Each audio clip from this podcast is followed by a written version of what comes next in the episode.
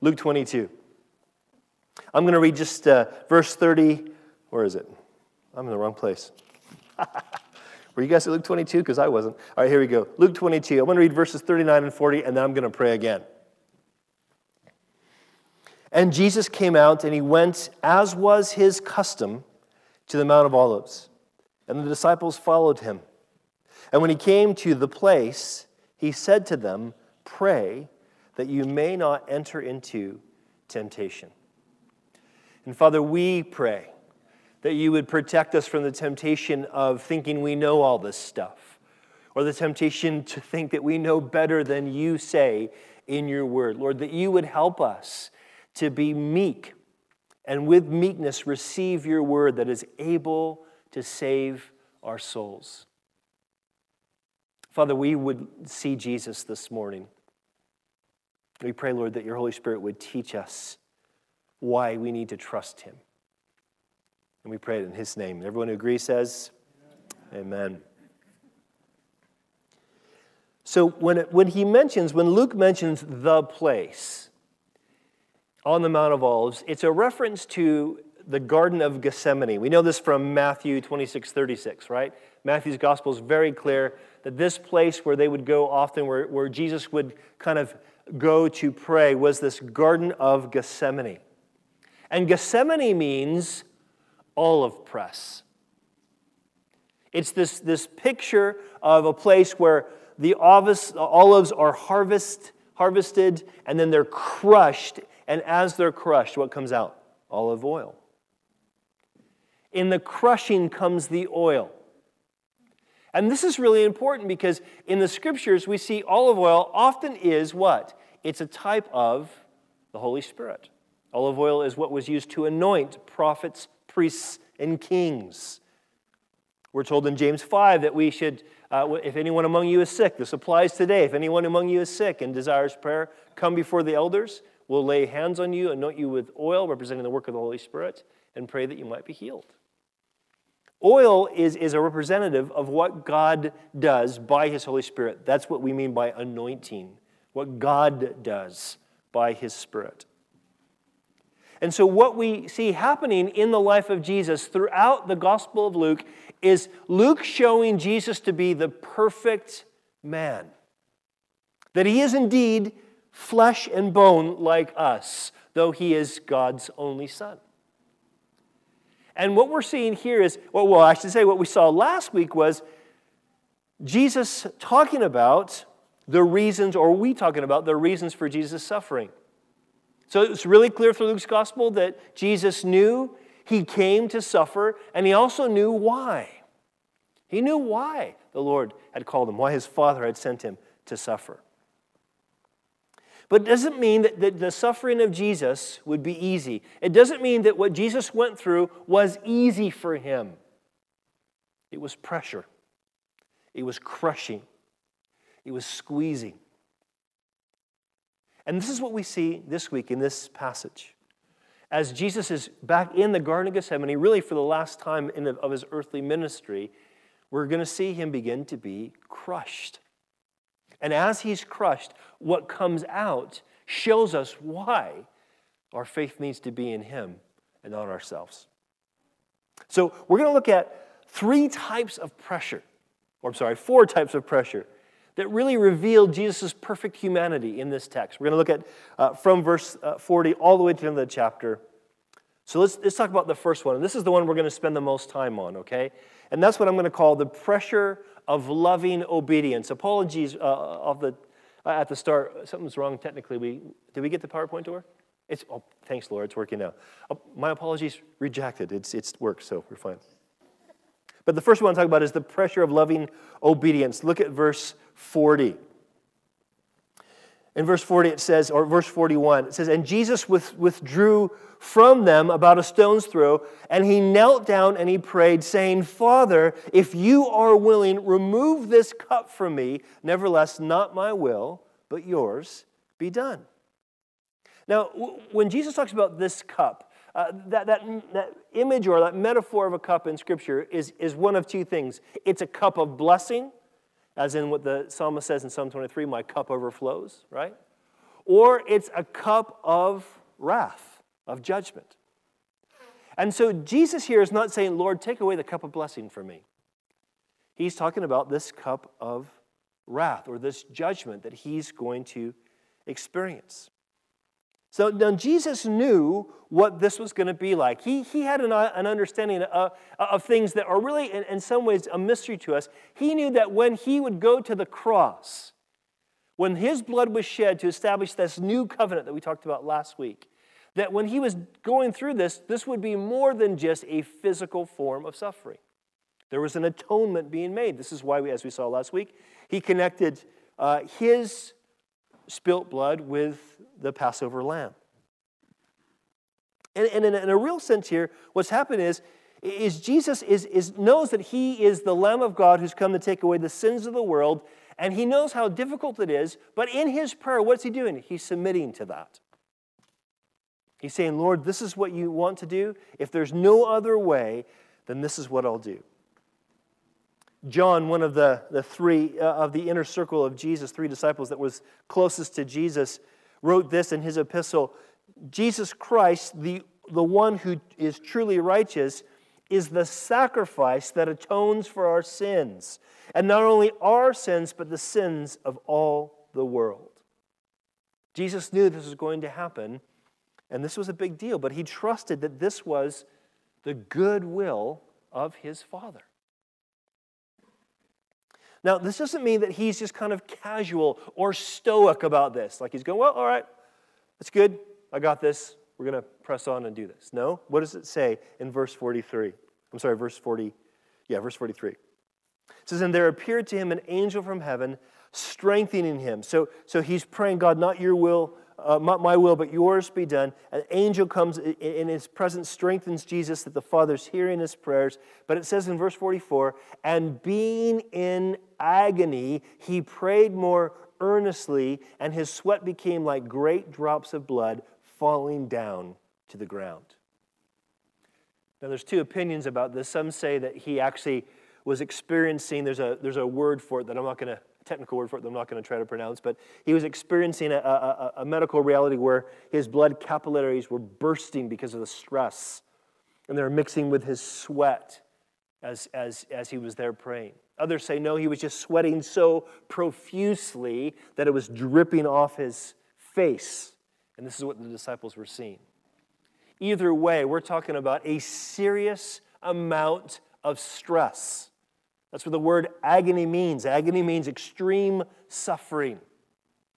So that Jesus, as he's in the Garden of Gethsemane, as he's being crushed even just by the idea of having to atone for the sins of the world, he's, he's feeling something that we can only imagine. I used to think that I do really well under pressure. I used to almost pride myself on being able to handle things that other people didn't seem to be able to handle. I was that guy uh, at, at, the church that we came from in California. If there's a big issue, send John to do it. An unbeliever in the, uh, uh, that we know in the fellowship uh, passes away, John does the funeral. A counseling situation that's really hard to do, John does the counseling. A crisis happens at church, and we had some weird things happen at church, man, I gotta say. Uh, send John to go deal with it. I was the guy, and I pride myself on I can handle this. I got, the, I, I got this. The Lord's going to give me what I need. I'm here. This is where I'm at. And then about four years ago, the pressure of life and ministry began to build and build and build. And I came to a point where I thought, I just can't do this anymore. I couldn't handle the pressure. And, and, it's funny because when we read this, you almost get a sense of Jesus is right there on that edge of, I don't know if I can do this. But what does he do? When he's at that place of agony, what does he do? He prays through the agony to obedience to his Father. Why? He loves his Father. He loves his Father. And so he prays through it. I think this is really important because it, that phrase that's there, prayed more earnestly, this is really, it shows how, how Jesus is willing to humbly submit to God's will through prayer. I wish I could say to you that, hey, I just followed Jesus' example. When I was hitting that wall, I just submitted to God through prayer. But it wasn't that clean. It's, it's something I find myself having to go back to over and over again, resubmitting myself to God's will. But the good news is, Jesus did this and he did it successfully. And this is what the scripture says about this submission. In, uh, Philippians chapter 2, verse 8, says, Christ Jesus humbled himself in obedience to God and died a criminal's death on a cross. I want you to think about this a criminal's death. We're going to come back to the end. Look, look at verse 40 again. What does it say? Jesus says in, in verse 40, right? When he goes to pray in Gethsemane, he tells his disciples, right? Pray that you may not enter into temptation. Look at also verse 45. After Jesus presses through this agony in prayer, verse 45 says, And when he rose from prayer, he came to the disciples and found them sleeping for sorrow. In other words, they're, they're so weight, weighted down emotionally by what Jesus has been teaching them about his predictions of his death, about the fact that one of them is going to betray him. They're so physically and emotionally exhausted that even though he says you need to pray, they, just, they, they can't. They just feel like they can't. They just fall asleep. Now, obviously, some of them were awake enough to pick out what he was saying and record it later on. But for the most part, they weren't really laboring in prayer with him. They weren't there to support him as maybe he wanted them to. And he says to them in verse 46 the same thing Why are you sleeping? Rise and pray. Why? That you may not enter into temptation. Now, this is important because to follow Jesus, listen, to follow Jesus is to see prayer as loving obedience, especially when we're under pressure. I say that as someone who falls radically short in doing this. When I'm under pressure, my default position is to put my shoulder down and push harder. Oh, things are tough, too many things to do. Just come on, grind it out. Get it. Get it done. Move harder. People aren't, aren't doing what they're meant to do. Be firmer, be clearer. Push. Use your strength. Come on. This is my default position. Jesus, when he's under pressure, he says, Father, not my will, but yours be done. What do you want? Father, I trust you. Now, now Luke is wanting us to see Jesus as this perfect example, but also he's wanting to see us, see us to see Jesus as, as the one who succeeds where we fail. See, here's the thing. What Jesus is doing here, in succeeding where we fail, he's also setting an example for us. He's given us a hope that we can actually find relief from the pressure as we pray. It's praying under pressure is, is how we find peace and how we guard, listen, we guard against the temptation to run away from God's will. It's too hard, I don't want to do it.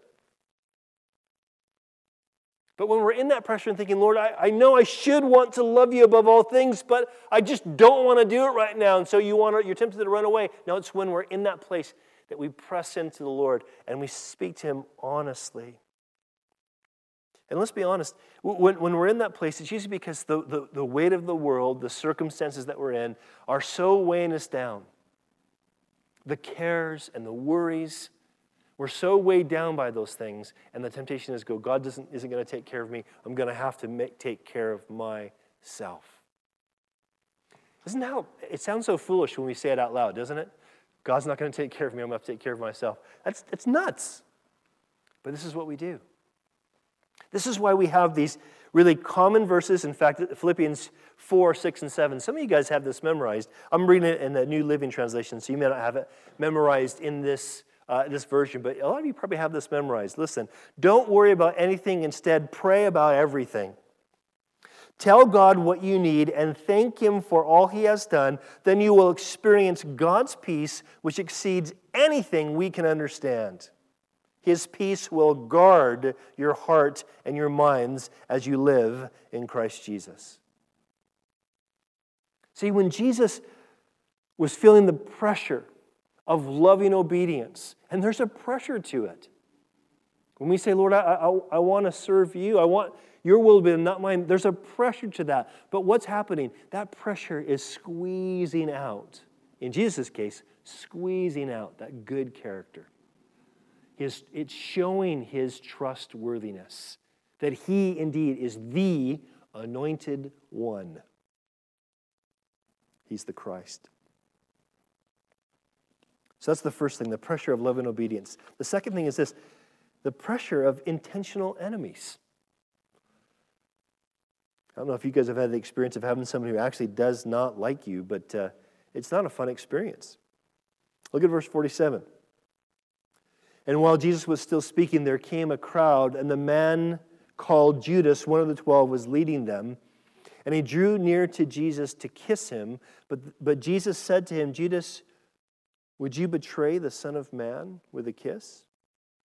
Now we know, don't we, from last week that Jesus said this was going to happen. One of them is going to betray him. And we know, of course, it's Judas. But here's what's interesting about this that when this when Judas comes to betray him with a kiss, what he's doing is he's greeting him as the way a disciple would greet his rabbi. That's the what you would do. You would grab onto their arms, you kiss both sides of their cheeks.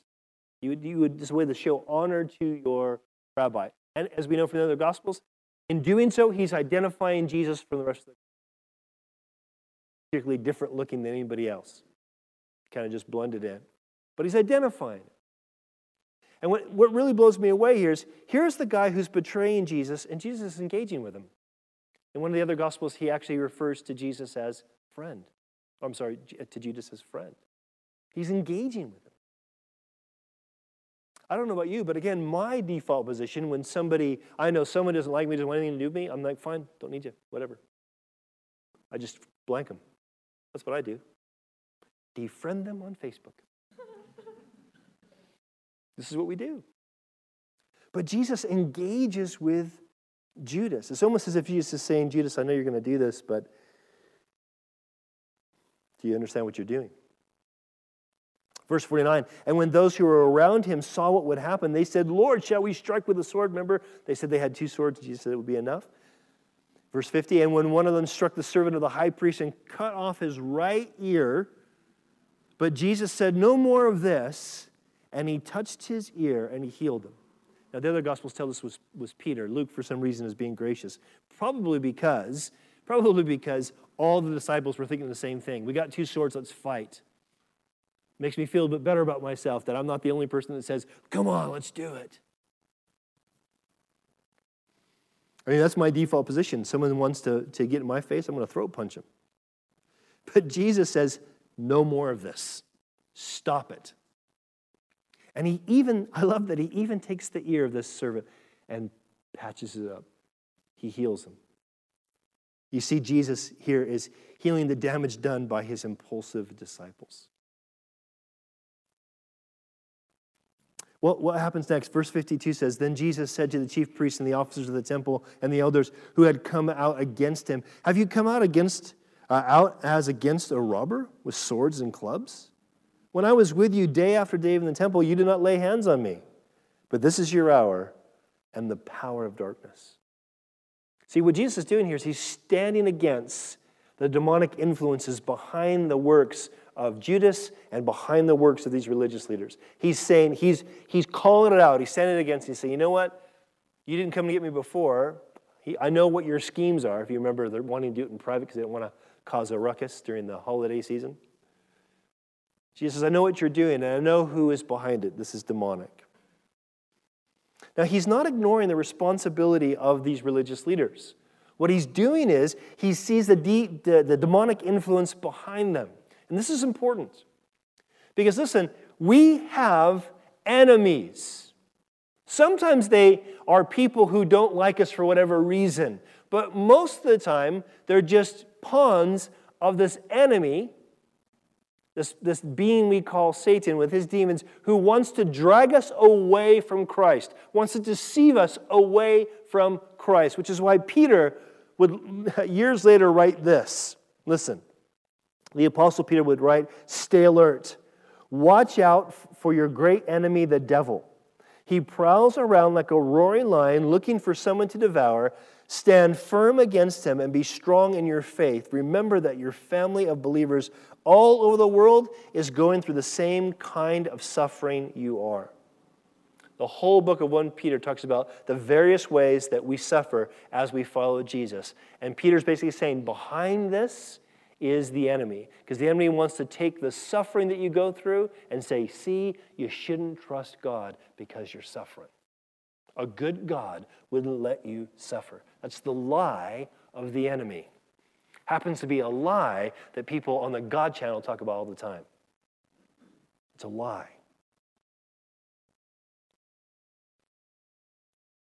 Because God, in His goodness, allows us to suffer as He allowed His own Son to suffer. Now, there's something else, though.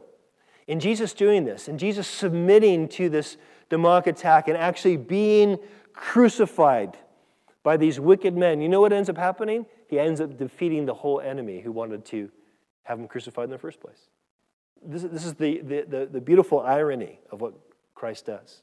Listen to this in Colossians chapter 2 says that Jesus cancels the record of the charges against us and took it away by nailing it to the cross. In this way, Jesus disarmed the spiritual rulers and authorities, that's the demons behind all these wicked deeds. He shamed them publicly by his victory over them on the cross. Now, it's not just the fact that the enemy lies to us and says, Oh, a good God would never let you suffer. Listen, also, the enemy lies to us and says to us, and you're, therefore you're suffering only because, or you're suffering by a good God only because you're so wicked and you now have to pay for your sins. That's another lie. He's not, he doesn't call us to pay for our own sins. Christ paid for our sins on the cross. And there's demonic resistance about it all the time.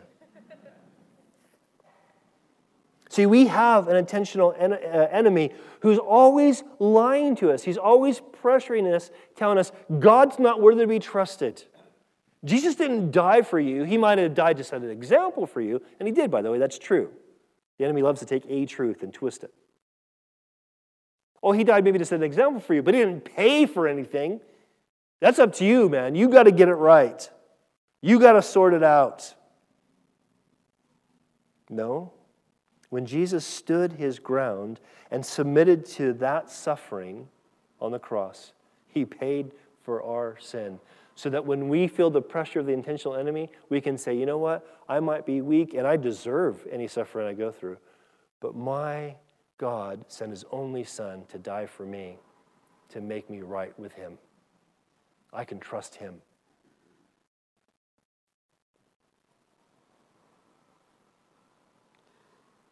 What about the next bit? This is the pressure of unfaithful friends. Look at verse 54. Then they seized him and led Jesus away, bringing him into the high priest's house. And Peter followed at a distance. And when they had kindled the fire in the middle of the courtyard and sat down together, Peter sat among them. Then a servant girl, seeing him as he sat in the light and looking closely at him, said, This man also was with him. But he denied it, saying, Woman, I do not know him. And a, and a little later, someone else saw him and said, You are also one of them. But Peter said, Man, I am not. And after about an interval of an hour, uh, still another insisted, saying, Certainly this man was with him, for he too is a Galilean. But Peter said, Man, I do not know what you're talking about. And immediately, when he was still speaking, the rooster crowed. Peter failed exactly as Jesus said he would, didn't he? And, uh, and Luke gives us a lot of detail here. It's like Luke is wanting to paint the picture okay, Peter failed. But it wasn't just like you, you might get this impression in some of the other gospels that it was like, okay, in a really short amount of time, he denied the Lord. But no, this is like he did it, some time passes, he does it again, same night, some time passes, he does it again. Like there was time while he's around the fire for him to think, no, it's true, I do know him. Or to leave and get away from temptation. But he doesn't. He stays there just as Jesus said he would, and he denies the Lord three times before the cock crows. And when the cock crows, what does it say? Verse 61 And the Lord turned and looked at Peter. Not Peter looked at the Lord, the Lord looked at Peter. I want you to think about this for a second. Jesus is being interrogated. As we'll see in a, in a minute, there, there's abuse going on. He, he's, he's, he's going to die. He knows he's going to die. And there's supposed to be one of his best mates hanging out by the fire. And just as he said he would, denies Jesus three times. And when he hears the cock crow, Jesus looks at him. Know, we don't know what his look was. Like, I, I don't know what his look was. Was it, was a, I, I don't think it was a kind of look. It wasn't like that mom look, you know. I think it was, eh, eh, you know, maybe it was a look of compassion. Maybe it was just a look of knowing. Whatever the look was, Jesus looked at Peter exactly as he needed. That eye contact was exactly what Peter needed to remember the Lord's in control. He knows exactly when we're going to fail and how, and He's given a promise for us to be restored. Remember what He had said back in verses 31 and 32. Remember, Peter? Satan's asking you for, asking for you uh, as, uh, to sift you like wheat. But I have prayed that your faith may not fail, and when you're restored, strengthen your brother. Remember that? So, so when Jesus says, I've prayed for you that your faith won't, uh, won't fail, and when you return, you know what that is? It's a promise you're going to return. I'm praying for you, I'm going to bring you back.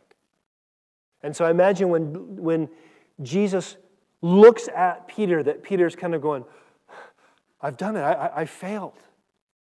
But he also is remembering, he said, I'd be restored. And as he runs away and weeps bitterly, thinking, How's that ever going to happen? Because they're going to kill him. How am I going to be restored? I've denied my Lord. The, the, the greatest friend I've ever had. How, how am I possibly going to be restored? I know he said it, but how's it going to happen? But you know what? How's it happen? After Jesus is resurrected, right? You guys remember the story? He's resurrected. He's, he's been seen by the disciples a couple times. And the disciples, Peter says, You know what? I'm going fishing. I know Jesus is alive, but I have no idea what this means, and I don't know what I'm supposed to do. So I'm going to go back to my old job. I'm going to fish. He fishes all night. He catches nothing. There's Jesus on the beach making breakfast. So Peter knows it's him, takes off his, his or puts on his outer garment, dives in the water, gets up there, and after they eat breakfast, and I can imagine the, the awkwardness of that breakfast. Jesus says, uh, starts beginning to restore Peter, and it starts with this in John chapter 21. And when they had finished breakfast, Jesus said to Simon Peter, Simon, son of John, do you love me more than these? And he said, Yes, Lord, you know that I love you. And he said to him, Feed my lambs. And you know how the story goes. Now, this is, this is amazing because Jesus is under the, this pressure of unfaithful friends. He says, You're going to, to betray me. Or, you know, one of you is going to betray me, and in another gospel, he says, You're all going to be scattered. Peter, you're going to deny me three times before the cock crows. Before the stuff even gets really heated and, and really scary, you're going to deny me then. But Jesus, the way he handles the pressure of faithful friends, uh, unfaithful friends, I mean, is by guaranteeing there's a way that they can be restored. He already has in his mind how they're going to be restored. That's why he's going to the cross. He already knows the fruit of the restoration. Peter's going to strengthen his brethren. This is how Jesus handles the pressure. Again, you know, when, when my friends have been unfaithful, I've wanted to distance myself. It's hard. You know, one of the things about being uh, in ministry, one of the things that you're tempted by if you're a lead pastor, and any, I know a couple of you guys here have had pastoral experience. And one of the temptations of having been in, in leadership, pastoral leadership, is the temptation not to have real friends because you, you feel like you can't be open. If you're too open, you'll stumble somebody, or they won't respect you, or they won't actually follow your lead. Or you've been open, and then they've burned you, or they've been unfaithful, or they've left. And the temptation is there. But listen, listen, what Jesus is doing here with, with, with Peter is a great example to us. It's a great example to me as a leader, is to say, Lord, no, even when there's people have been unfaithful to me, by your grace, because you've died and rose from the dead, I want to keep that door open. Because I need faithful friends. See, here's the reality your friends are going to be unfaithful to you, and you have already been an unfaithful friend. Not me. Yes, you. All of us have. We can't handle the pressure of unfaithful friends, but Jesus did. And He made a way for us to be motivated and empowered to be the kind of friends that we need for one another. Here's the last bit the pressure of religious persecution. Verse 63. Now, when men were holding, now the men who were holding Jesus in custody were mocking him as they beat him. They also blindfolded him and kept asking him, Prophesy, who is that that struck you? And they said many other things against him, blaspheming him. Jesus experienced violence and slander. I don't know if, if, if this has come into your mind right now. I hope it has. But we have brothers and sisters around the world, brothers and sisters in Christ around the world that are right now experiencing the same thing. They're spoken against, they're vilified, they're marginalized, they're beaten. And it's interesting because I look at this and I think, Lord, I don't know if I would handle this. Again, I've been mocked and, and I've, I was okay with that. I've been mocked a few times for being a Christian. You know, over the years, I've been a Christian for 34 years. I've probably been mocked, I don't know, 20, 25 times. Not that, really not that much. Less than once a year. Not too bad. Often by people that I knew best. And one of the things I learned was when people mock you for being a Christian, and, or they're really, especially if they're really uh, there's a lot of uh, sort of like bitterness, and there's, their, their, their mockery is really acidic towards you, you know. Oftentimes, those are the people that are getting most convicted. And so I've learned, you know, if you throw a rock into a pack of dogs, the one that barks is the one that got hit. So, so if, I'm, if I'm trying to show Jesus and share Jesus, and I'm walking in humility, and I'm owning up to my faults, and, and, and pointing past myself to Him, and people go, oh, ridiculous. That stuff's stupid. And I keep my composure and I walk in grace. Guess what? I know, oh, God's doing something here. Mockery, I, have learned mockery is not that bad. It's actually a good indication that, okay, God might be using me. But, I, you know, I've never been physically threatened. I think I might have mentioned this last week. I don't know if it's because I'm a bigger dude or what, but I've never been physically threatened for my faith. And I, I do worry about this sometimes. Not because I'm afraid to get beat up, the older I get, the more that's going to probably be happening. But I'm afraid I would give that throat punch. Jesus doesn't like it when we throat punch people, just to be clear. It's not the right response.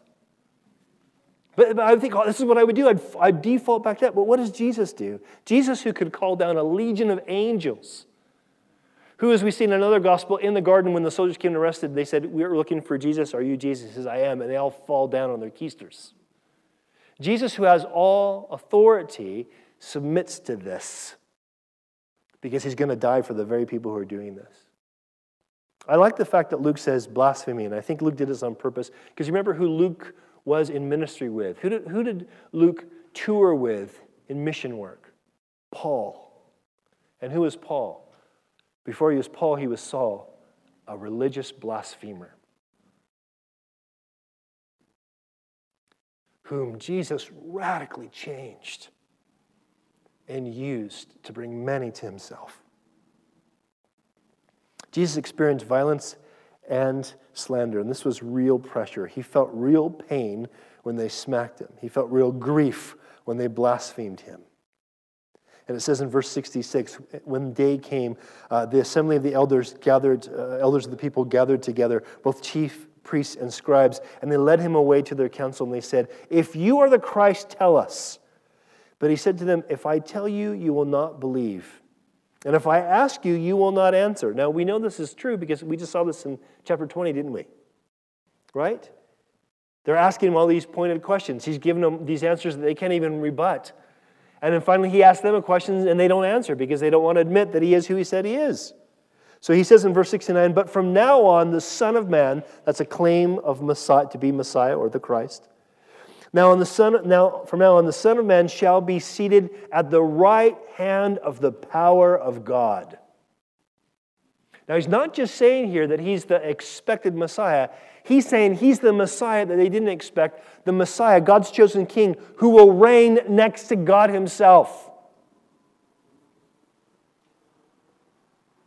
And so they all said, Are you the Son of God then? And he said to them, You say that I am. Now, he's not denying that he is. This is kind of a, a, a Greek euphemism as a way to say, Well, you just said it, didn't you? In other words, it's pretty obvious, isn't it? Then they said, What further testimony do we need? We have heard it ourselves from our own lips. I want you to understand this, okay? Jesus, even when he's being beaten and mocked, and his friends are all unfaithful to him, and he sees the work of the enemy coming in like a flood, and, and, and he, he's struggling to submit to the to in love and obedience to his father even in that pressurized place he will not deny who he is he can't deny who he is it's who he is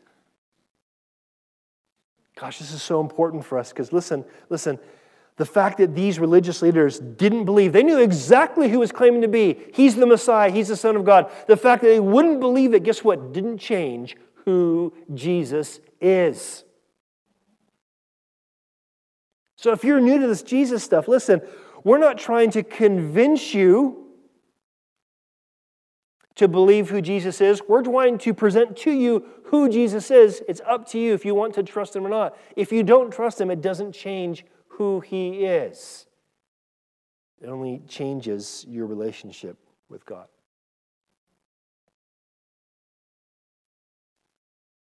And I want you to notice as well what is his only crime? Why are they going to crucify him? Because he is who he is. He dies a criminal's death specifically because he is the Son of Man. He is the Christ. He is the Son of God. That's why they're crucifying him. the, the, in the Psalms, there are these Psalms that are called what we call messianic Psalms. They're often Psalms of David, and they looked forward to the time when, when there would be that, that descendant of David who would sit on the throne forever, that Messiah, that anointed one, that king. These Psalms look forward to that. And the first Psalm uh, that really deals with this explicitly is Psalm chapter 2. Listen to what it says. The psalm ends like this Kiss the Son, lest he be angry, and you perish in the way, for his wrath is quickly kindled. Blessed are all who take refuge in him. Now, listen. We hear this, and, and it's tempting for us. It's tempting for us to miss what we need to see the most. How do we respond to this? How do we respond to see Jesus in the Garden of the Gethsemane being crushed like an olive? How do we respond to this? The first thing is we need to ask ourselves do you believe that Jesus is who he said he is? I mean, I'm, I'm serious. Do you actually believe that Jesus is who he said he is? Is, is your is your Christianity about just being a part of some community, about finding a better reason for life, about adding hope when you didn't feel there was hope, about explaining tough answers? Or do you believe, Jesus, you are who you said you are? Because that's where it has to begin and end.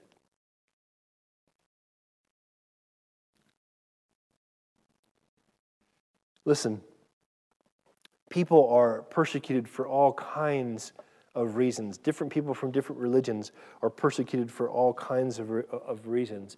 And Christians aren't often persecuted because they believe in a Jesus, but because they believe in the Jesus. See, lots of religions, religions believe in a Jesus. A Jesus who was a good teacher, a Jesus who, who uh, was a good example, a Jesus who was a great prophet. But Christians are persecuted because we say, no, we believe in the Jesus. He alone is Lord. And we got to do what He calls us to do. And we trust that He is trustworthy because we saw what happened when the pressure was on Him. We saw what came out of Him. But also, I think it's important for us to, to ask ourselves this question What area of pressure proves, most proves, that you need to trust Jesus and not yourself? So, these things that Jesus went through, the pressure of loving obedience, God calls us to live in a way that we just don't really want to live in. There's a pressure there. The pressure of intentional enemies, the fact that we have this enemy who just constantly lies to us. The pressure of unfaithful friends. Man, I thought Christians would be better than they are. The pressure of religious persecutions. People are blaming us for the planet being destroyed because we believe it one day will be destroyed. You don't care. It's not true, usually. I, I saw a channel, this is kind of a tangent, but I saw a Channel 4 documentary that said global warming was the main cause of global warming was American evangelicals. I hid for about a week. The point is listen, the pressure of religious persecution. How dare you say a, a, a, that someone can't just choose their own identity? How dare you say that, that uh, two consenting adults can have whatever kind of sex they want to have? How dare you say that, uh, that anyone should ever submit to anyone else? How dare you say there's only one way to God? How dare you? That pressure. How do you respond to that? Because here's the reality, guys. When we talk about all these different kinds of pressure, when Jesus was under those pressures, he always did what was right. Do you see why we need to trust him and not ourselves? See, where we fail, he succeeds. That's the gospel. Where we fail, he succeeds. See, you know how we're going to learn to follow our God in love and obedience? We're going to follow Jesus because we saw, no, Lord, He rose you from the dead. The Father rose you from the dead. We're going to be resurrected from the dead. We're going to, to be able to, to stand against the enemy. Why? Because we know that our Jesus has disarmed the enemy. Oh, we're still in a battle with him, but Jesus took the bullets out of his gun. We know when he's saying, ah, God wouldn't let you suffer, or, uh, you know, uh, uh, oh, you're, you're, you're definitely not loved by him. We know that Jesus took those, that ammunition out so we can say, no, we believe God and not you. We can handle the pressure of unfaithful friends because our Jesus is a faithful Savior who motivates us to love, even when we're not loved in return.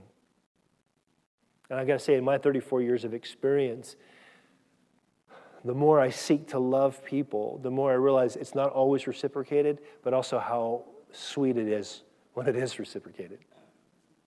And how much it's really God doing that work. Often it's the people that I'm wanting to love the most that love me back the least, and the people that I've been neglecting that love me the most. Because it's God who's loving through his people. And the pressure of religious persecution. You know how you're going to overcome this? Man, if Jesus was willing to suffer, I'm going to be willing to suffer.